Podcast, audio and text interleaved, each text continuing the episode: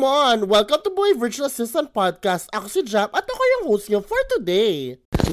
Ito, te, controversial to. Alam ko, alam niyo na to. Nakakaloka to. Baka nga ikaw din ito, mga beshi, pakinggan mo to.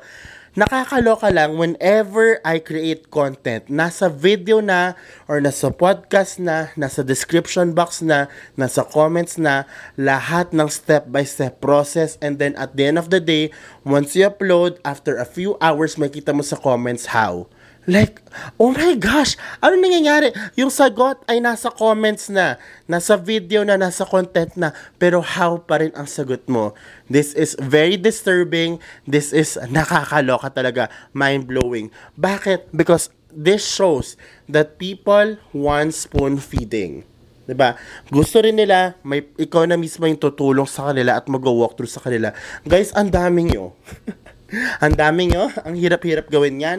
Kaya nga kami ay gumagawa ng content para sabay-sabay na ang pag-impart o pagtulong sa inyo. All you have to do is to, you know, embrace the content, watch it fully, and apply it to your daily lives. Okay? So please, consume it. Number one, tapusin mo yung content, intindihin mo, namnamin mo. Number two, assess, para ba sa akin to? Applicable ba sa akin to? Number three, execute. Okay? Execute it right away. And then you learn from that and then you improve it from time to time. Ganon dapat pag nagko-consume kayo ng free resources online. Hindi tayo puro how. Bilang isang freelancer, future freelancer, guys, you are alone in this journey. You're an independent contractor. You have to stop you know, selective reading, you have to stop, you know, um, yung, yung umaasa sa ibang tao. Kasi wala kang kasama kung hindi ang sarili mo. Ikaw mismo ang mag-uplift sa sarili mo. Ikaw ang ikaw mismo ang gagawa ng paraan para ma-reach mo yung goals or dreams mo sa buhay. And if you don't have that drive, that self-leadership, then that is a problem. But good news, guys though it's a problem, it can be learned. It's never late to start all over. It's never late to remove that kind of, you know, negative ano yun? Negative energy or negative ugali.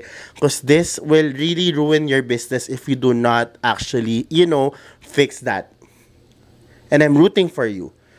I remember nung unang panahon, wala pa akong alam sa mga ginagawa ko. May pinagawa sa akin client, email marketing, do this, MailChimp. Sabi what the heck is this? Wala akong choice kung di mag-research. YouTube, Google, follow everything na nilagay doon. And now, I'm doing it in my own brand. Guys, ganun ang buhay mo. Pag naging freelancer ka na, you're not an expert right away.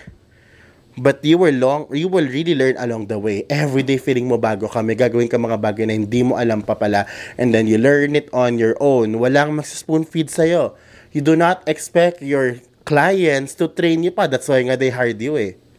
Diba? So this is just a reminder. If you really want to be in a freelancing world, guys, stop spoon feeding, stop selective reading, and when you consume a content, consume it fully and execute right away.